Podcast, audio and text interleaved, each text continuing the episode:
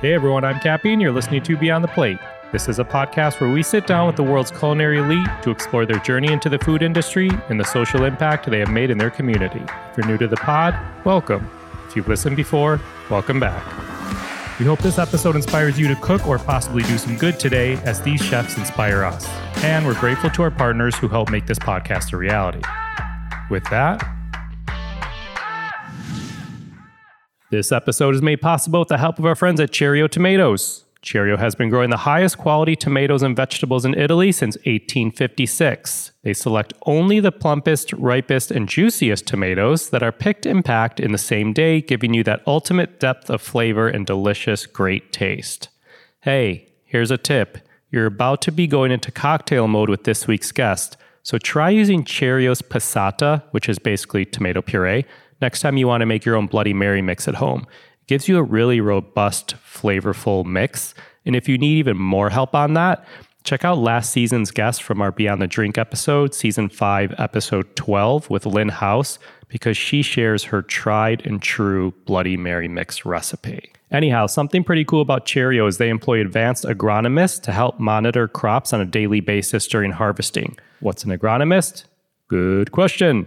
An agronomist is an expert in the science of soil management and crop production. Needless to say, you know you're getting some pretty great quality tomatoes.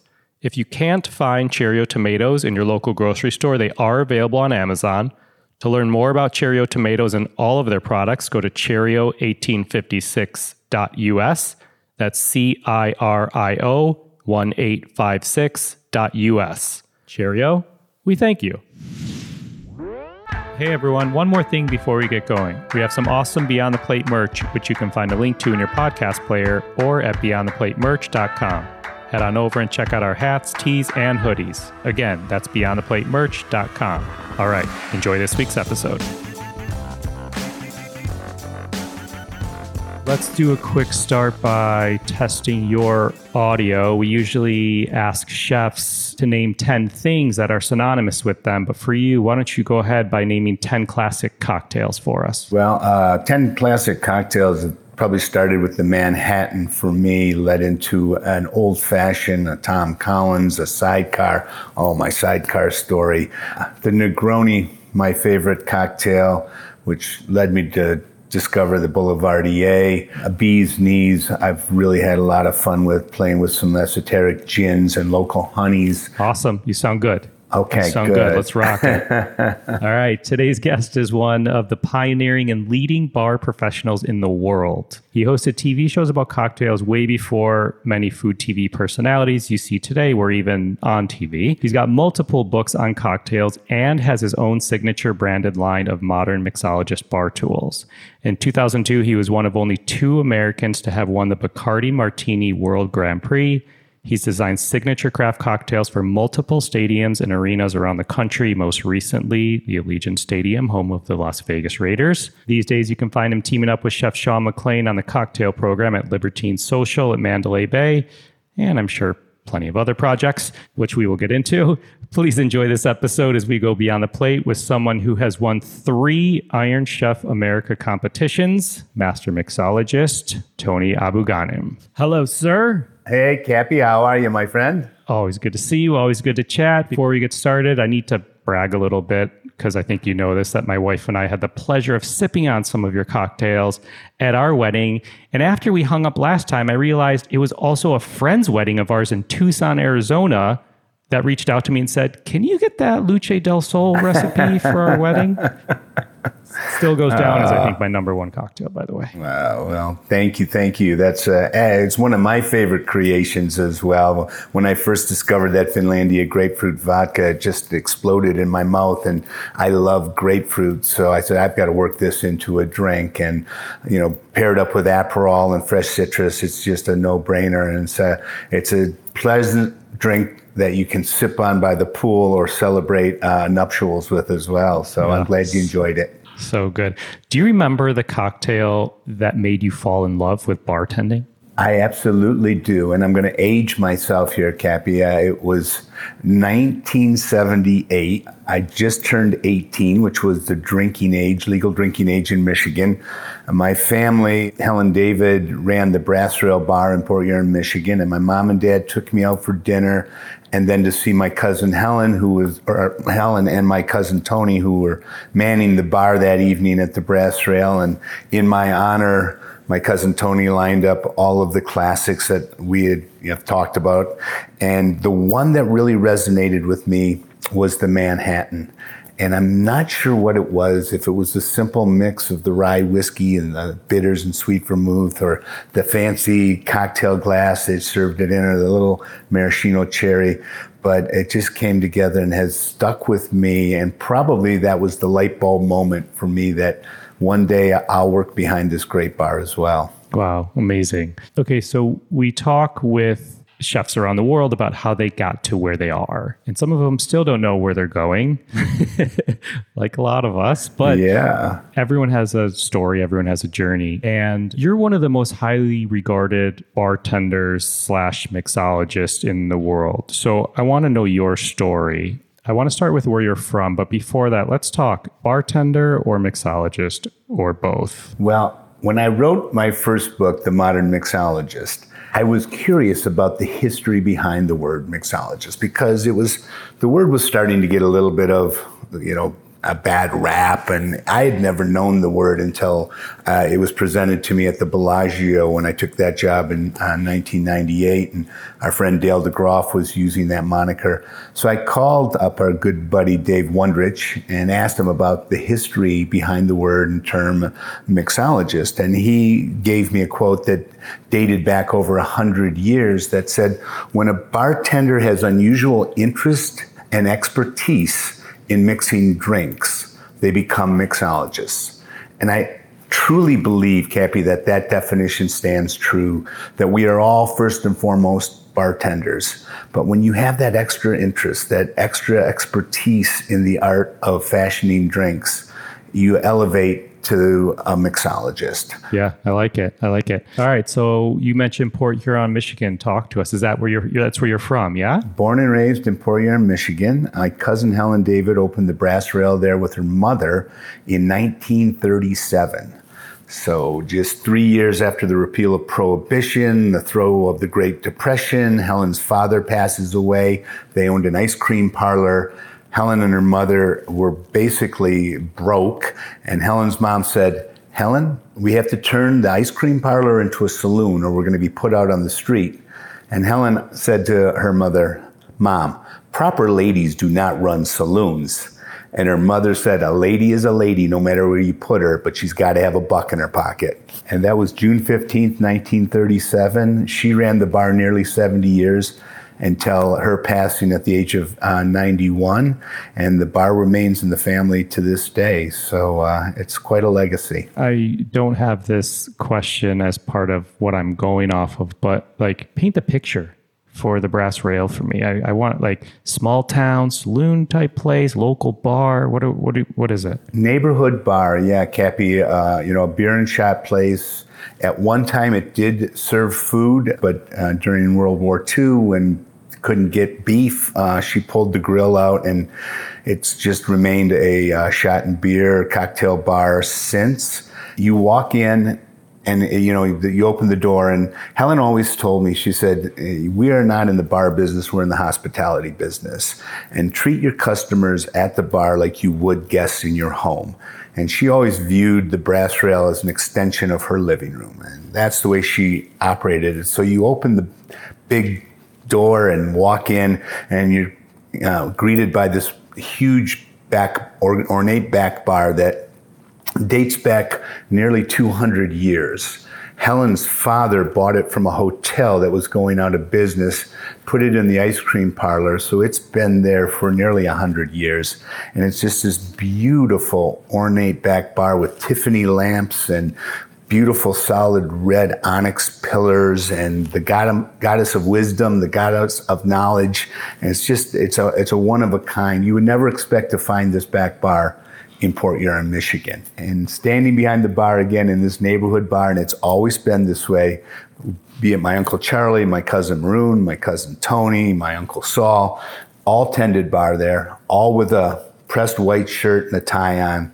Helen insisted on that, you know, attire and a big smile, big handshake, big welcome, and you felt like you were walking into somebody's home.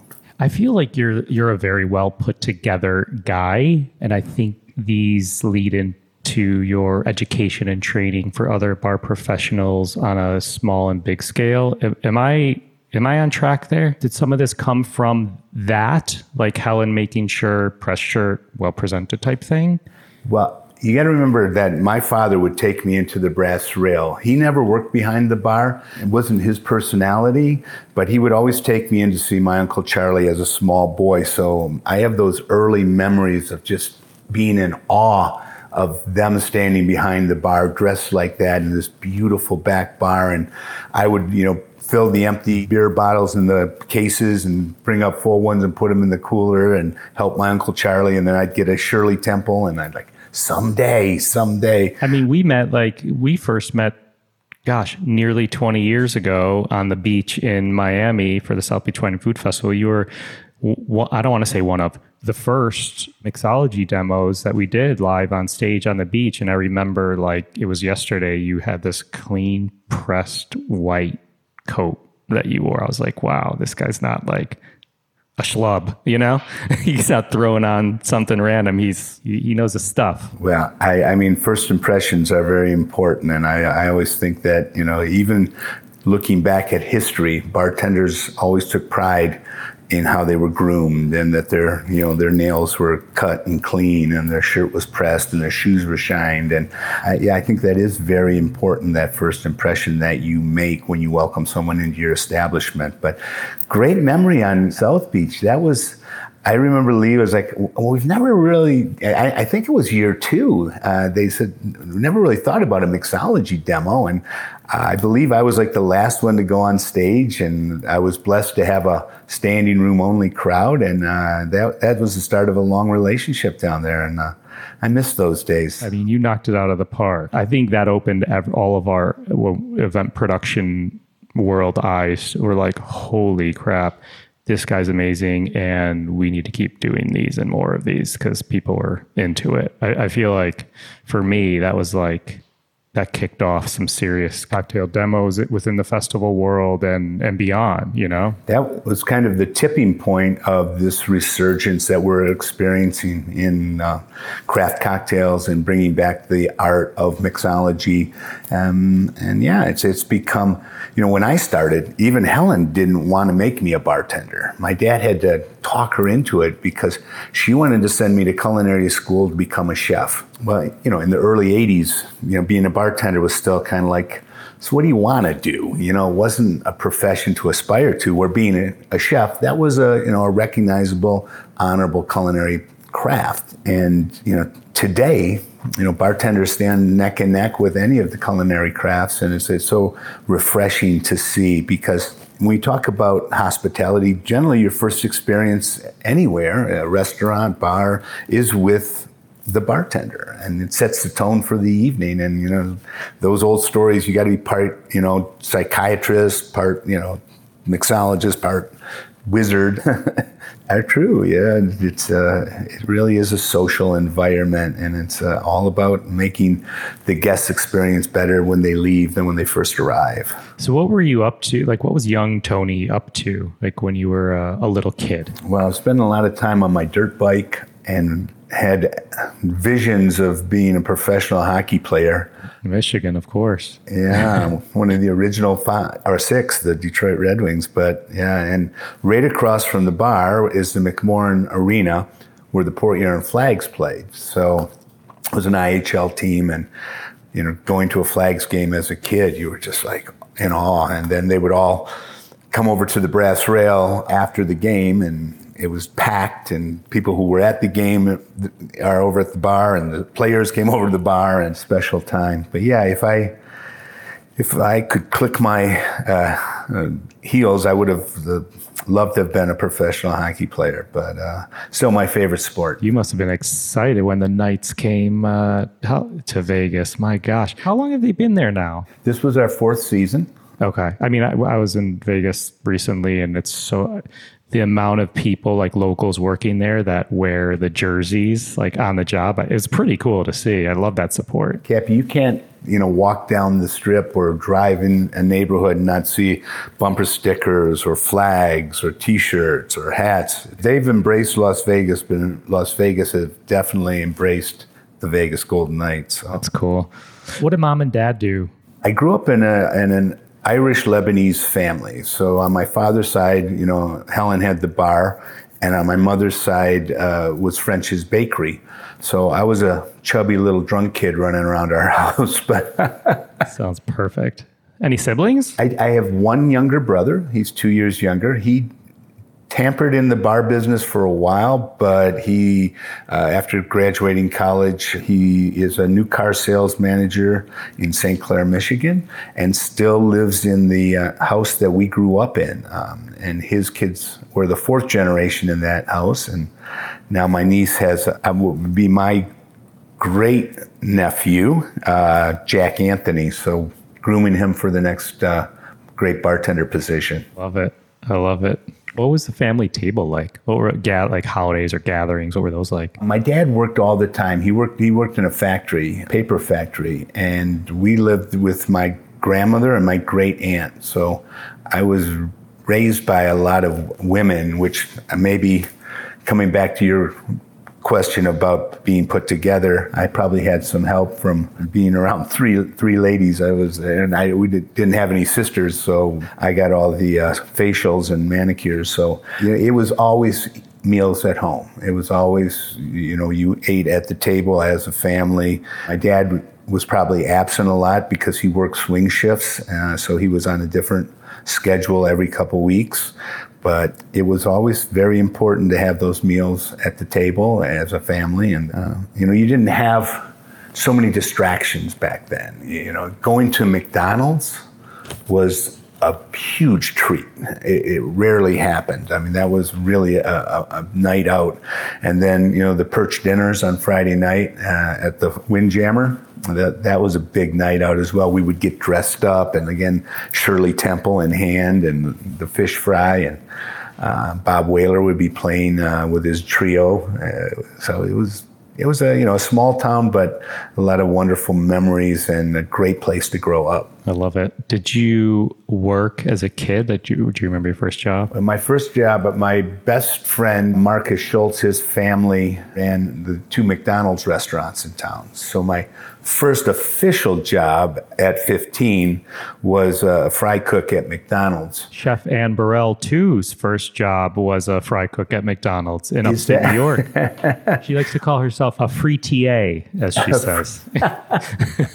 Well, you you know you you mentioned the three episodes of Iron Chef America that I competed in, and the very first one, Anne Burrell was on our team. Oh um, yeah, yeah, so that was uh, how I first got to know Anne. So yeah, I was the fry guy, but I was also as as a child laborer with our family on my mom's side, the French's bakery. I filled a lot of donuts and did a lot of you know work in the bakery and like I said, I was a chubby little kid. So one donut for the window, one donut for me.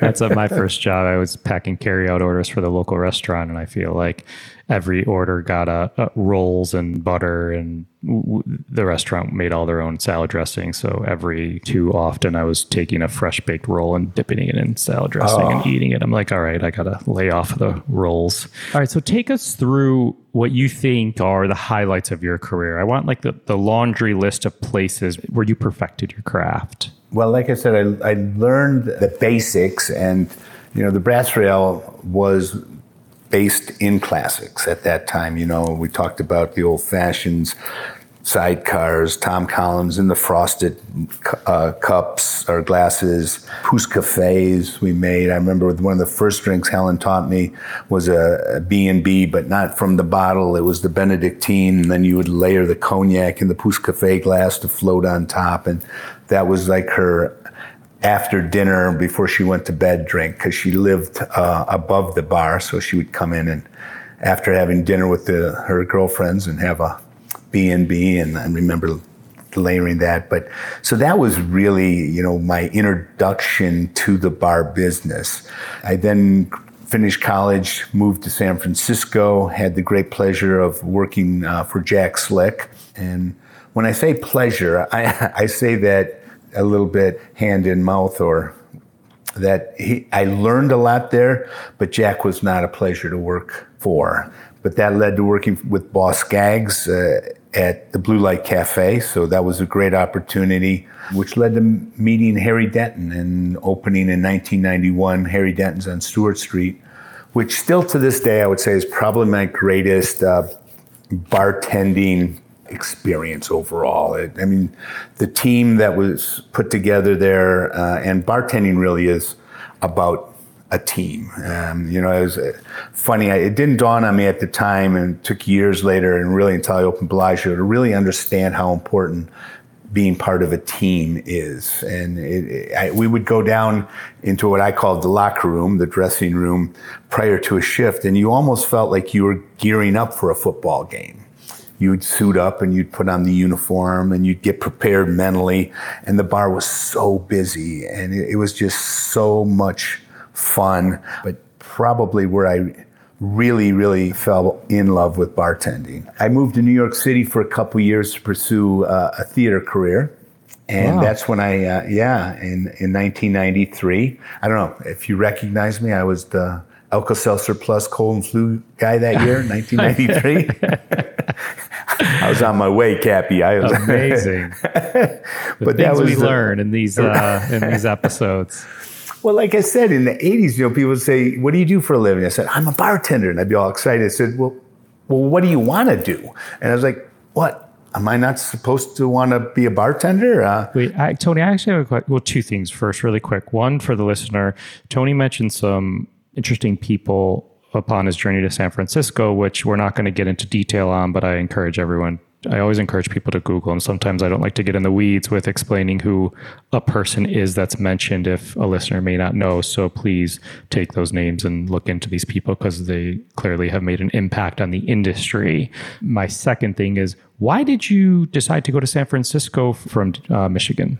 It was really kind of happenstance. My other best friend, Greg Miller, who had graduated a couple years earlier than me, he wasn't on the six year plan like I was. He, he had been working in Santa Monica. And I, I had gone my first two years of college, I went to Arizona, back to Michigan, graduated from Northwood Institute. And I, that's where I discovered California for the first time. So California was on my radar. And since he was there, he said, Why don't you just, when you finish school, head out to Santa Monica.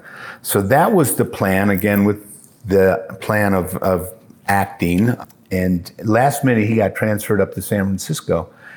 And he says, uh, by the way, I'm no longer in Santa Monica. I'm up in Northern California in San Francisco, but it's great. Check it out. If you don't like it, go down to Santa Monica. And so I loaded up my Mazda and uh, after graduating school and headed out to San Francisco. I never thought I would leave. I, I loved it. San Francisco. Oh, at that time, fantastic time to be in the Bay Area, and just having a great time in a theater group. Uh, but I moved to New York City to pursue a, a, a potential Broadway career. Never happened, but I met Mario Batali, and I was his first bartender at his very first restaurant, Po, on Cornelia Street in 1993. He introduced me to Dale DeGroff, and I went up and met him at the Rainbow Room, and that was it. You know, watching Dale work behind that great bar and his attention to detail and how he interacted with the guests and, you know, the drinks he was making. And that, that was that aha moment that as much as I love theater and pursuing an acting career, I had very little control over that. But what I could control was my career as a bartender. And that was, like you said earlier, before there were any TV shows or radio shows or book deals or any. It was just about being a great bartender. And that's really, I, I decided at that moment, after meeting Dale, that that's what I was going to do. I was going to put all that energy into being the best bartender that I could be. And so it really just kind of happened organically from there. Two years later, Harry Denton took over the Starlight Room in San Francisco, invited me to come back and be on that team. So I said goodbye to New York City and moved back to San Francisco. Worked with Harry, reopened the Starlight Room, created the cable car in 1996, and uh, was happy as a clam. Like I said, I was in a theater group, I was doing great. And one day I get a call from uh, Steve Wynn's people and said, We'd like to talk to you about developing the cocktail program for the Bellagio Resort in Las Vegas. And Cappy, I thought it was the craziest idea in the world. I was like, well, I'm going to leave here and this great life to move to Las Vegas. People live in Las Vegas? And uh, I came out and I visited the property and I did about a dozen interviews. They offered me the job. And even in 1998, that job didn't exist the idea of hiring someone just to develop and design and teach and implement a cocktail program in a resort. So I was really the, the first one, and which didn't work out well in negotiating a salary either. but live and learn, and that's yeah, that's how I got to San Francisco. A little side trip to New York, and then ended up back in San Francisco, only to now be uh, over 20 years in Las Vegas amazing. So, I mean, at the, you get this call from Steve Wynn's team, and I mean, arguably, the Bellagio was one of the most anticipated luxury hotel openings in the world, like at the time. What was that like, and where do you start? well, you know, I was coming from uh, lead bartender at the Starlight Room, where we had, uh, I think, seven bartenders on staff and three barbacks to the Bellagio, where we had 300 bartenders, uh, 150 barbacks, and about 200 commies to the bar, uh, and over 300 cocktail servers. So I had no idea what I was getting into. And had I, I might not have taken the job. But I am so, so glad that I did because it really, not only for me, but I mean, it was a tipping point in my career for sure, but in the industry overall, because as you mentioned, all eyes were on the opening of Bellagio. And to that point, you know, no resort had done a fresh drink program, no, you know, a premium uh, cocktails, uh, premium spirits, great glassware, attention to ice in a resort that did 25,000 drinks a day. Um, you know, it was kind of mind boggling and 29 bars, uh, trying to, you know, kind of just really, and I approached it like I wasn't trying to recreate the wheel. I was just said, you know, I'm not this Harvard grad coming in here to tell you how to bartend. I just think collectively we can we can make the best cocktails in Las Vegas. And that was what we set out to do. And it took a little while, especially for some of the older union bartenders to drink the Kool-Aid, but once they realized, you know, that this was just all about embracing and celebrating the craft of bartending and not just pushing buttons and putting drinks in the, you know, out as cheaply as possible to the masses, that they did embrace it. And, you know, it, it, to this day, there's a, still a lot of bartenders that we opened that property with in 1998 still working there. So, wow, that's amazing. But can you share some more things to help the listener understand the magnitude of that? I mean, you mentioned 29 bars, one of the first resort hotels to have a fresh, you know, cocktail program. You know, you mentioned the amount of staff, but talk about things like ingredients or I know there's, you know, your your your point of view on fresh squeezed citrus and things like that. No, absolutely. That was and I came from the magnitude of one bar to 29 bars with the same philosophy. And like I said, I had never been experienced in that type of a program or opening before. It, it was eye opening, it was stressful, and it was wonderful all at the same time. But consistency was the biggest issue. You know, when you're talking about that many bartenders and that many drinks and that many outlets and trying to put programs in place where you're doing, you know, Julio Bermejo, my dear friend uh, from Tommy's in San Francisco, I ordered like 300 lime squeezers from him because I wanted all the lime juice to be squeezed a la minute. And he drove those lime squeezers from San Francisco to Las Vegas three days before we opened the place.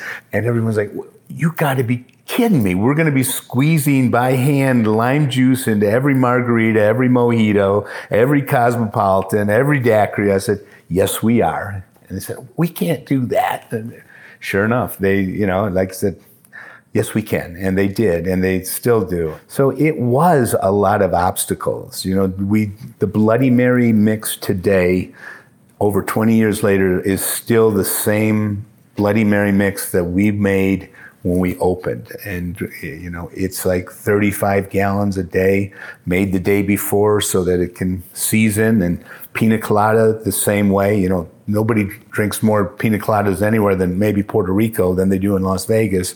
So we do our scratch pina colada mix. And yeah, it just, that consistent experience and putting together, you know, the cable car I mentioned, I created in 1996 at uh, Harry Denton's on Steuart Street because the excuse me Harry Denton's uh, Starlight Room. The tagline was between the stars and the cable cars. So the cable car in 1996, and I, I almost didn't bring it to Las Vegas because it had such a home in San Francisco. And I put it on the menu at uh, Petrossian Lounge, and all of a sudden, everyone fell in love with it. All the servers, cocktail waitresses, bartenders, and there was like, so I'll, I'll take a Bud Light you got to try our cable car. This thing is fantastic. You know, you got a beautiful woman at the slot machine telling you this. I, I'll bring me two. You know, and uh, but it was just you know, and the drinks were. Like I said, my, my approach to making drinks, and you mentioned the Luce del Sol earlier, it's, it's a simple formula. You know, I'm not using a lot of esoteric ingredients, and there wasn't, you know, house-made ingredients. It, it, it was just trying to make the freshest drink consistently that tasted good. And that was that was the the goal. And I, I like I said, I my hat goes off to the team there that executed it and brought it to life. Look, I, I think there's probably hiccups along the way. You've mentioned things like had you have known the magnitude and the scale, would you have taken it? Maybe, maybe not. You're glad you did. I'm sure there's things you look back on that you may or may not have done different. Did you ever want to throw in the towel at any point, like before that opening or during? Nope, no. Once I was committed to it, and uh, you know, I was thrilled. I, I, you know, I I realized that we did have a great team, and that it would there would be some bumps in the road, but I knew it would happen, and you know, the support that Steve Wynn's management team was given to bring it to life. You know, the goal was we want the best of everything, you know, from art to entertainment to food uh, to drinks. And so, you know, we kind of had, you know, uh, open opportunity to, to execute on that. It was, it was wonderful. And it's, you know, had I not done that, it would, I never would be sitting here talking to you right now, uh, you know, because it really opened up, uh, even though I, I was, you know, doing really wonderful things and having a great career in San Francisco, th- this really kind of opened things up to a world stage and allowed me to get, you know, the, to preach the gospel uh, on, a, on a large stage. And, you know, I think, you know, today we all know what is happening in the American bar and beyond. And it's, it's so great to see. And, and we're all drinking better because of it. Yeah. You seem like a happy easygoing guy. What motivates you like every day? Well, you know, my pe- people ask me that a lot, and I always say, you know, that I will never know it all, um, not even close. And my goal is to be a little bit better today than I was yesterday. There's always something to taste. There's always something to learn. There's always some new product coming out, and you know, some new opportunity. And uh, I just I look forward to every day, you know, and, and I've been that way for a long, long time. I think every day is a new opportunity, and I want to embrace it and and take full advantage. Um, and one of the things I'm, you know, most excited about right now is the inaugural TAG Global Spirits Awards that we're launching here in Las Vegas. As you know, I've judged in San Francisco for the last 20 years the last 11 as director of judges. And, you know, I'd, I'd always envisioned taking it to the next level. And along with Julio Bermejo and David Grapschi, we've, you know, for a couple years now talked about doing our own spirits competition, a festival really. And we're launching that here in Mandalay Bay. Couldn't be more excited about bringing that to life. Yeah, that's awesome, and I, I'm I I want to hear even more about that because I'm very excited. I was spending a good amount of time on, time on the website the other day, learning more about it. But I want to take a quick second to give some love to one of our partners over at Falk Salt. I'm sure today's guest has an interesting or classic, should I say, point of view on salt in a cocktail beyond what we may know of using it in a margarita or a salty dog cocktail. But beyond cocktails, when you do sprinkle this flaky salt over a great steak when it comes off the grill or on some perfectly ripe tomatoes or even on eggs, as I like to do, get ready for some serious goodness. Because for me, the smoked sea salt flakes get me, but their pink Himalayan salt or their other exciting blends, they have a wild mushroom, a chipotle they're pretty solid too. As you've heard me mention in previous episodes, Falk Salt has been Sweden's premier salt manufacturer for over 190 years. They produce 100% natural Mediterranean sea salt flakes. Falk salt is produced in Cyprus, the old fashioned traditional way from Mediterranean seawater. So here's what happens really quick. In a dust free environment, experienced salt makers heat up the seawater and then they let it evaporate until these delicate pyramid shaped crystal flakes appear. It's then harvested, dried, sieved, and finally packed all by hand. Now you want some, don't you? If you can't find Falk Salt in your local grocery store, it is available on Amazon. To learn more about Falk Salt and all of their different flavors, go to falksaltusa.com. That's F A L K S A L T USA.com. And follow them on social media at Falk Salt USA. Falk Salt, we thank you.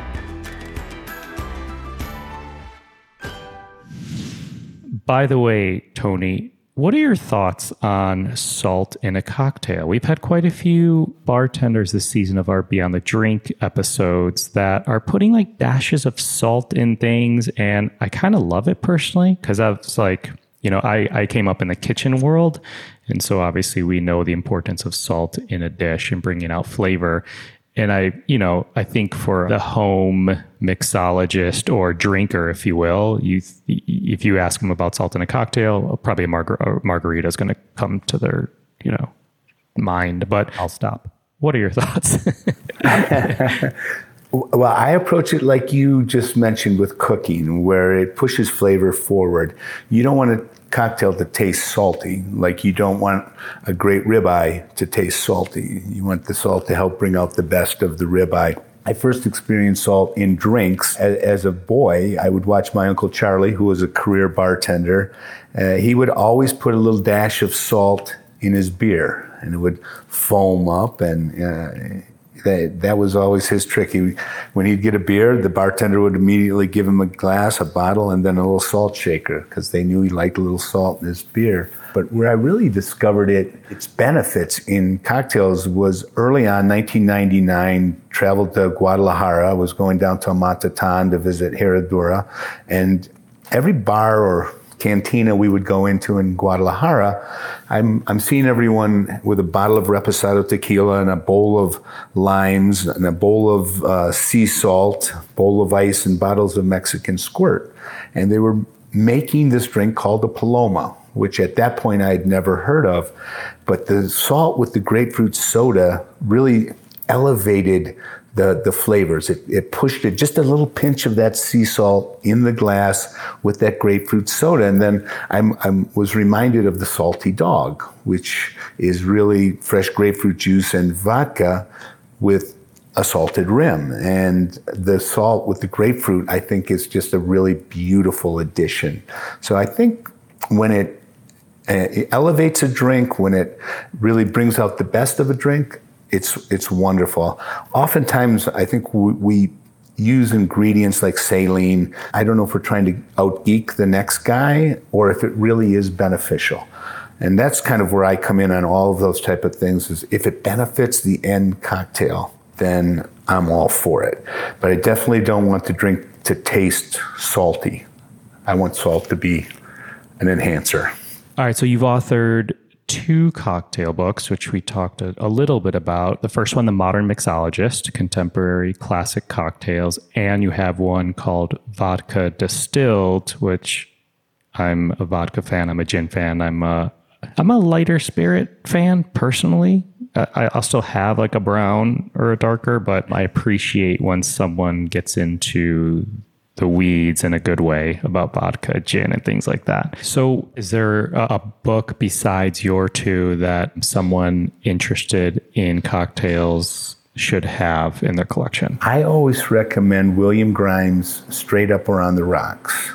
It's I don't know what, what printing it is, but you can still find first editions uh, sometimes on Amazon and they're not crazy expensive. William Grimes, uh, you probably know, right? For the New York Times not really a bartender, but he wrote a beautiful book. It came out in 1993, and it's the journey from the early stirrings uh, up until 1993, and it takes you on this beautiful, uh, you know, journey. And I really, really recommend that. You know, Dale's book, probably the book that came out at the right time to, you know, craft the cocktail. Uh, that's always a recommendation. Gary Regan, God rest his soul, uh, The Joy of Mixology. He was using the term mixology before really it was mainstream. So, and then, you know, Dave Wondrich, we talked about. Uh, Punch is a great book if you're a Punch fan.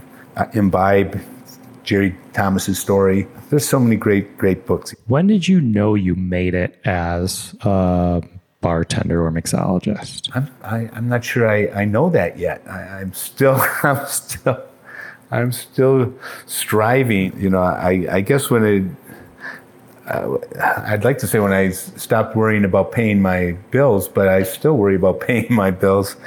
I don't know. I think, I think the Bellagio moment solidified that. Uh, you know, because after Bellagio, opportunities presented themselves that never presented themselves before.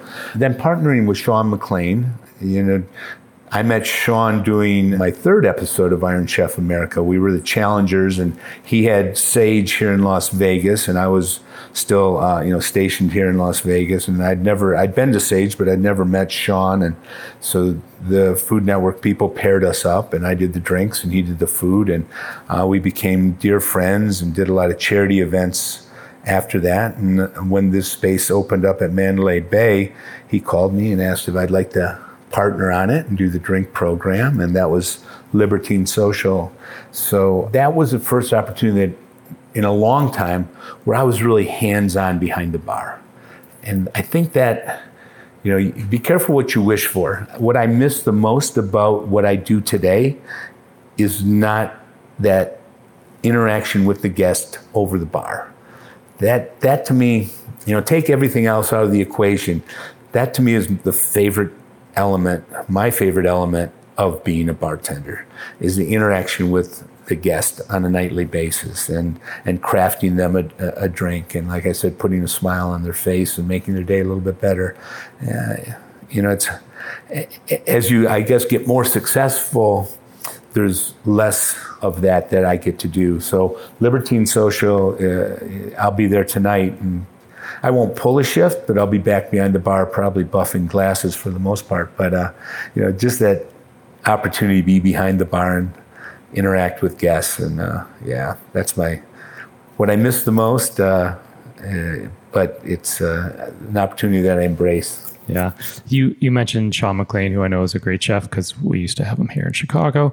We've we've talked on this podcast all types of chefs from all different walks of life and all different cities, countries, you know, etc. Tom, the Thomas Kellers of the world, to Massimo Bottura, to Grant Achatz, to Jacques Pepin, and plenty more. Some incredibly innovative minds with some of the best palates in the world. And I'm going to argue and hold to it that you have to have one of the most refined palates in the industry. When you dine out, are you always looking for that well balanced or perfectly balanced meal and or cocktail or do you tend to kind of let your guard down a little bit and enjoy i think both to be honest with you you know first and foremost i don't want to go out and be critical. I don't want to be, you know, I want to, especially now, you know, I, I used to go out as we all did a lot. I don't do it much anymore. I don't know if that'll change or if my habits have changed and I just enjoy being home more and cooking at home. But I try not to be critical. And I have, you know, what I have started to notice are things that I remembered loving. Like I was just in Michigan and uh, there's a place I go for a pickerel dinner. And you know, every time I'm home, I have to go for that pickerel dinner because it just, it's, a, it's delicious, and B, it's just a great memory for me. But I am, oh, they, I think they haven't changed the oil recently, or you know, I'll be they over overcook the French fries, or you know, there's something that I and I try not to be like that, but. Uh, I have noticed that since you know we're kind of coming back, and I don't know if it's a staffing thing, if it's a, a produce availability, but things do seem to be a little bit off. Uh, I don't know if you're finding that or not, but I am, uh, and I'm trying to give the industry the benefit of the doubt, knowing there's a service issue because I get it. Uh, there's a chef here in Chicago that posted something interesting recently. He said, you know, we're at 100% capacity with 50% staff, and our customers want thousand percent attention. You know, and I get it. And the other thing I always say is everyone's been ordering ordering in or getting these kits and you know not dining out as much. And so i think for a restaurant and the industry as a whole like this is the time to be as you mentioned tony as consistent as possible and on your a game because if we're just starting to go back to out to restaurants and you're not on your a game buy like there's you're gonna on to the next restaurant. I think people did that anyway but especially now if you like are so excited to go out and you don't get a great meal you're gonna go to the next place unfortunately. But yeah it's it's an interesting time for sure. But i was curious because i think I think people who know you in the industry, when you go to the restaurant, they may say, "Yes, Tony's big in the bar world and cocktail world," but in my my head would go to like no this guy like is going to be able to tell if we over seasoned something or under seasoned or balance the sauce or you know whatever it may be. I, and i always uh, you know i'm a little more especially now forgiving especially if the effort's being made but i also understand even on our own restaurant you know we had a really busy night the other night and i, I like i said uh, i spent the whole night washing glasses but it, it was just trying to provide the service that people are anticipating. You know, it's when you're like, that was a great quote. And um, a lot of places are having a real hard time staffing their restaurant. And um, yeah, it, it'll be interesting to see. But I forgive on that side if, if you make it up in the hospitality side. Yeah. I mean, look, I went to Lotus of Siam and had an incredible meal. Was the service slow that night? Yes. Was the food incredible? Yes. And I'm going to go back. But, you know, it's Lotus of Siam. And yeah, I'm not going to like win, what is it in the wing, Wing Lei or, yeah, you know, mm-hmm. it's, you're putting out a lot more money for a Michelin star meal or whatever it may be. Let's jump back into the TAG Global Spirits Awards. What made you want to sorry, you had the vision just to bring to, to make it more, as you were saying. To make it more, yeah, to go beyond. I mean, at the foundation, it is a global spirits competition, and what does that mean? Global spirit entries coming from around the world, but also judges from four continents. We really wanted to have a global representation uh, of judges. And then, you know, I always said, you know, you're bringing these great judges, these great personalities, together, but nobody gets to experience that. You know, the end user, the consumer, the enthusiast who, you know, waits for the results, but they would love to have a chance to drink, have a drink with Dale DeGroff or talk cognac with Salvador Calabrese. So our goal is to bridge that, to make it also a, a consumer enthusiast event. And by doing so, we're doing a, a large meet and greet welcome reception at Libertine Social on Thursday. We have spirited dinners, festive dinners on Friday night, which will be different sponsors that will provide tastings, but it'll be interactive with some of the judges as well. You'll be able to maybe meet some master distillers. And then there's educational tracks as well as the Pink Tie Gala at the end after the grand finale tasting on Saturday. The Pink Tie Gala will benefit the Helen David Relief Fund, which is the charity that I started in 2010 to benefit bartenders and their families affected by breast cancer. So it's a four day event starting on Wednesday. Consumers are going to be, I mean, have an opportunity, like I said, to mix and mingle with Doug Frost and Dave Wondrich and Bridget Albert, just some A-list people in the industry and bring it all to Las Vegas. And it's something we're looking to grow, Cappy. You know, this is year one, so we didn't want to, we wanted to, what's the old saying? Under promise and over deliver. Is that yeah. how, how it goes? Walk before uh, you run. Any, yeah, yeah any all of, of it. and just build something that's really uh, fundamentally solid and something that people will look forward to on an annual uh, basis. So we're accepting entries currently from, uh, like I said, any spirit company. We're only doing spirits. We're not doing, you know, mixers or RTDs or seltzers. It's just a spirits competition, and um, you know, we're very, very, uh, we're, we're implementing a new judging format from anything that I've been involved with before, and the excitement for it has been phenomenal, and people are really looking forward to it. And uh, the entries are already uh, uh over uh, uh, what we thought they would be at this point. And yeah, yeah, you can. I don't know if you mentioned the website, but tag Spirits Awards uh, we'll give you more information if you're a supplier or if you're a consumer and you'd like to come out to Las Vegas for a long weekend and attend. It's going to be a lot of fun. Yeah, we'll mention that uh, website also uh, at the end of the episode. That's awesome, Tony. I'm very excited for that. And I have a feeling you're going to do it well, you're going to do it right. And I have a feeling 10, 5, 10, 20 years from now, it's going to be around and people are going to be talking about it and wanting to go and participate and, and be a part of it. So I'm wishing you all the best on that for sure. And if you don't make it, I'm going to send you a set of these. Uh, they're being made right now. This is the Tag Universal Spirits glass. Um, and we got all the tasting glasses that we could find and we wanted to you know, find one glass that showcased cognac as well as it showcased tequila or vodka and we put a lot of work into this. We worked with Steelite International and Rona to hand blow some until we got the exact glass we were looking for, and now they're being produced. So, you know, we really wanted to be able to evaluate and give every spirit the, the best showing as possible. And without having the great, great glass, it's hard to really uh, showcase a, you know, any spirit. So we're very, very proud. Yeah. That's I can't awesome. wait to get you some. Yeah, I love that. Thank you.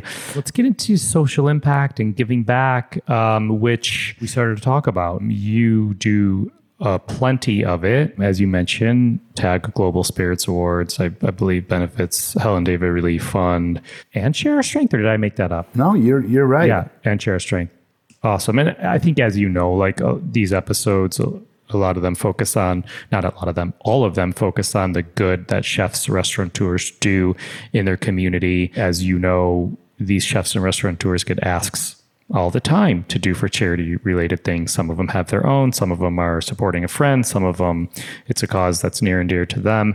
And they could do something probably every night of the week, but you and I know that these people are more than the food that's on a plate in their restaurant. And for you, you're more of a, a drink that you created in an establishment. And so I would love for you to jump into all of this, Helen David Relief Fund, the the things you've done for Share Our Strength, and I, I know there's a hundred other things you've done, but the, the mic is yours, sir. Yeah.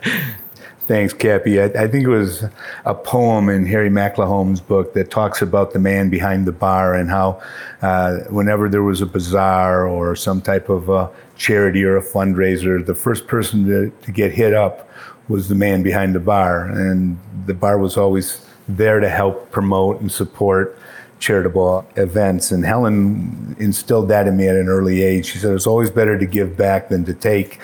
And she was known as the First Lady of Port Huron because she was so charitable. She was uh, very philanthropic, and there wasn't a softball league or a hockey league or you know a basketball league that didn't have a brass rail team sponsored by Helen and um, if you know your kid needed a pair of shoes and you didn't have the money it was Helen who made sure that kid got some shoes. So that was instilled at you know at a very uh, young age. And with share a strength it actually i started in chicago with bridget albert uh, about 20 years ago uh, a share a strength where i did a i'll never forget i did a make your own mojito station and and people that attended the event would come up and we'd get five or six people and I'd teach them all collectively how to make a mojito and then they would leave with their drink and then I donated a making great cocktails at home seminar and live auction so that you could bid uh, on having me come out and entertain and teach 12 of your friends in your home how, how to make great cocktails and what you needed to stock a bar. So that was how I started with Share a Strength and stayed with them. And then when they started the chef cycle, which is a three day, 300 mile uh, bicycle ride to support No Kid Hungry, I got involved with that and still involved with that to this day. Probably one of the greatest physical accomplishments of my life was 300 miles in three days. But I, I am a bit of a bicycle rider. You can probably tell by this svelte physique of mine that bicycling is just second nature. But when I formed the Helen David Relief Fund in 2010 with the United States Bartenders Guild, I wanted to, you know, to yes, to be able to raise money and awareness for bartenders who were going through breast cancer because in Helen's memory, Helen was a two-time breast cancer survivor. And she was a very a big advocate to the cause. So that was why breast cancer was selected. Uh, we do benefit other cases with, of other cancers as much as we can, but in addition to that, you know, we work in such a uh, it's a difficult business and we work late nights and sometimes maybe we drink more than we should or don't eat as well as we should so i formed team negroni uh, campari uh, usa big sponsor and team negroni negroni as you know my favorite cocktail so we uh, formed a bicycle team that we do bicycle rides around the country um, generally either during Negroni Week and or during Breast Cancer Awareness Month, which is October, as you know. So by joining the team and training, not only are you raising money to help those less fortunate, you're also taking better care of yourself, and that's that's so very important. Yeah, I love it. I love all of this. All right, let's let's do a speed round, shall we? Speed round. All right. We may have done a mini speed round in our Beyond the Drink episode last season, but let's do let's do one now. What did you have for dinner last night? Uh, last night, my girlfriend made gumbo, homemade gumbo. Um, I'm very blessed. I have a beautiful girlfriend who's a pastry chef and a wonderful cook. So she made homemade uh, gumbo with saffron rice, uh, and we drank uh, drank a bottle of Pinot Noir and a couple of Negronis. Love it.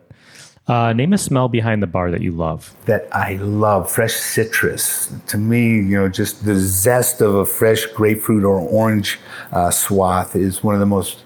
Uh, it just brightens not only my senses, but it brightens the day. Puts a smile on my face. I love it. How about a smell behind the bar you hate? Oh man, stale beer. You know, it's, if I if I walk behind a strange bar and, and I'm sticking to the floor and I, that smell hits me immediately. You know, Helen always instilled in me. She said, "Leave the bar the way you'd like to find it. You'll always have a clean bar." And you know, once a bar starts getting away from you a little bit and you get lazy about cleanliness, ah, it doesn't take long. Good, good points there. What pisses you off behind the bar? Not my job. Oh, those are words I, I, I hate to hear, you know, because uh, another great lesson I learned from Helen was she said, never ask someone to do something you wouldn't do. So I've always tried to, to live by that and, and lead by that, teach by that. You know, if someone sees, like I see me behind the bar buffing glasses, uh, that you know, cutting fruit, uh, squeezing juice. You know, it's like, well, if Tony can do it, then I guess we can take the trash out too. Yeah, for sure. I, I, I forgot if I told you this or if we've talked about this. Vaguely ringing a bell, but in Rachael Ray, same philosophy. In our season one, episode one, she said the same thing when she was working in restaurants, bars, in the industry. It was the number one pet peeve of hers. Someone said, "Not my job." She was like, "Not your job." Bye. Bye. Yeah. What makes you happy behind the bar? Smile on a customer's face. You know, I think, you know, when I serve them a drink or tell them a story or shake their hand and they're, you know, happy to be there. And uh, even if they, hopefully, you know, if they didn't come in with a smile on their face, by the time they leave, there's a big smile on their face. So. Yeah. How about a cocktail every home mixologist should have in their repertoire? I would say a daiquiri. I think if you can make a classic daiquiri and understand the balance of a, that sweet and sour drink, like a daiquiri, two parts rum, one part lime, one part simple, it's going to set you up for a plethora of drinks and a plethora of creative drink ideas by infusing that rum with Bing cherries when they're in season, now you have this fresh Bing cherry daiquiri following the same recipe.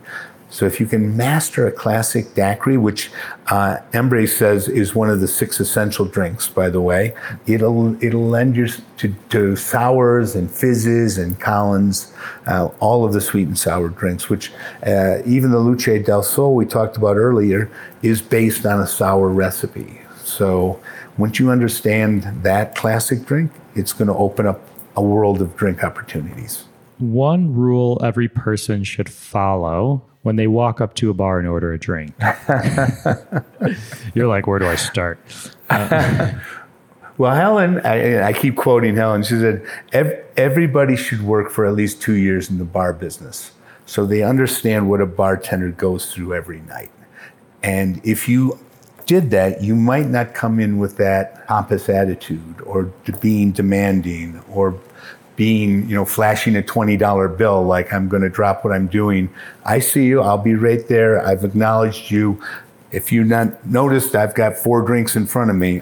So just, you know, have a little patience. Have understand, put yourself in the bartender. He's not, or she's not ignoring you because she's ignoring you. She's busy. She's got who knows how many things running through her mind right now. She's got the tickets coming up from the servers. She's closing out a check here. She's in the middle of making three margaritas. I'll be right there. Take a look at the menu. So yeah, ha- understand what that person is going through at that moment and have a little patience. Yeah. Or if you are being an ass, then maybe she is ignoring you. Um, there is that. All right, let's uh, final question here, wrapping it up. Not to sound dark, but I recently listened to this podcast with this renowned doctor, Dr. Peter Attia, really interesting guy. He was having a conversation with Hugh Jackman, which uh, I thought was weird at first, but I came to learn they're they're friends. They're friendly. They've done stuff work with each other. They were talking about like the self, if you will. I'm using air quotes, and they brought up something really interesting, which was, and this is based on kind of like the legacy question, if you will. But their whole point was, are you living your eulogy, or are you living your resume? And I thought that was very interesting. So my question for you is what do you hope your friends and family say about Tony Abou-Ganim? That he left things a little better than, uh, how do I say this? That things are a little bit better because of him. And I, and I don't know exactly. I mean, one of the greatest things, Cappy, is when somebody comes up to me, says, I saw you speak and you changed the way I look at being a bartender. When someone says, you know, thank you for riding all those miles for the Helen David because I was able to, you know, get a, these tests and pay my co-payments. You know, just hopefully leaving something behind to make it a better place, better business, better industry, better profession. Yeah, it's amazing. Thank you, Tony. This was awesome. I've been wanting to do this for so so so long and i'm glad we we finally made the time to do it i am always in awe of where you come from your love of helen david and always referencing her and what you do to give back and what you've created. I mean you mentioned things like cable car. I'm going off on a tangent here. You mentioned things like cable car. Like you've created drinks that live on menus in various places. Like today's mixologists, I'm not taking anything away because there's people who are who are extremely talented and they're creating a cocktail that's on a menu in a place they're working in. And maybe they're bringing it to another place, but you've created like some classic stuff. Like you could Google names of cocktails and you created that. Like that's in- incredible to me. And I'm, I'm always and still in awe of what you've accomplished and what you continue to do. And sometimes I wish I was a bartender so I could take one of your classes. But I guess the next best thing these days is, you know, trying to book the TAG Global Spirits Awards. So thank you. Thank you. We've, we've, you know, it's been nearly 20 years since we've met. And like I said, I remember like it was yesterday, you know, meeting you on the beach and watching how entertained everybody was watching you make, you know, a cocktail on the beach on stage. So that wasn't a thing back then. Chefs chefs doing cooking demos, you know, wasn't was barely a thing back then. Well, hopefully we'll get to do that again uh, soon. Uh, I would look forward to that, and you can always tune in. I do uh, I do a consumer show last Sunday of every month on Talk Shop Live Network. Oh, really? It's yeah, it's at three o'clock Pacific time. Uh, making great cocktails at home. So it's it's for the consumer, uh, you know, to better up your mix your home mixology game. And yeah, I love uh, it. You know, it's, yeah, it's I a lot of fun. It. And, I yeah, may do tune it. in. And I'm going to. And I have to tell you, you know, you were one of a few uh, mixologists that we had on our last season of Beyond the Drink, which is the companion podcast to what we're doing right now, Beyond the Plate. And whenever I would talk to some of these mixologists, most of them were younger, whether it was in Miami or Austin or Chicago, wherever it may be. I would give examples. I would say, yeah, we've done a few of these with Tony Abou-Ganim, and here's what he did. And, you know, most, if not all of them, are like, oh, yeah, I know Tony, you know, which is awesome. So, all right, sir. Thanks again. We will, of course, stay in touch. We'd love to see you here in Las Vegas uh, for the TAG Global Spirits Awards. Just be nice to give you a hug and maybe we'll share a Negroni or two. Yeah, love that. Thank you, Tony. Enjoy the rest of your day, and thanks again for the time. Thanks, buddy. Bye bye. Thanks again to Tony Abou-Ganim. Find more on him at modernmixologist.com. To learn more about the TAG Global Spirits Awards and the Helen David Relief Fund, go to tagspiritsawards.com. And to learn more about No Kid Hungry, go to nokidhungry.org. Find me and keep up to date with this podcast across all social media platforms at On Cappy's Plate or go to beyondtheplatepodcast.com. Beyond the Plate is on all the socials at BT Plate Podcast. This episode was produced by myself, along with Ian Cohen, Joel Yetton, and Shant Petrosian. Our digital media is by Sarah McClellan Me. Our music has been composed by Goldford. Find him at iGoldford. As always, special shout out to my wife Katie. Please rate, review, and or subscribe to this podcast on your listening site of choice. Don't forget to join us next Wednesday for an episode of Beyond the Drink, our companion podcast of Beyond the Plate, presented by Ford's Gin. Thank you for listening to Beyond the Plate. I'm Cappy, and remember, there are never too many cooks in the kitchen.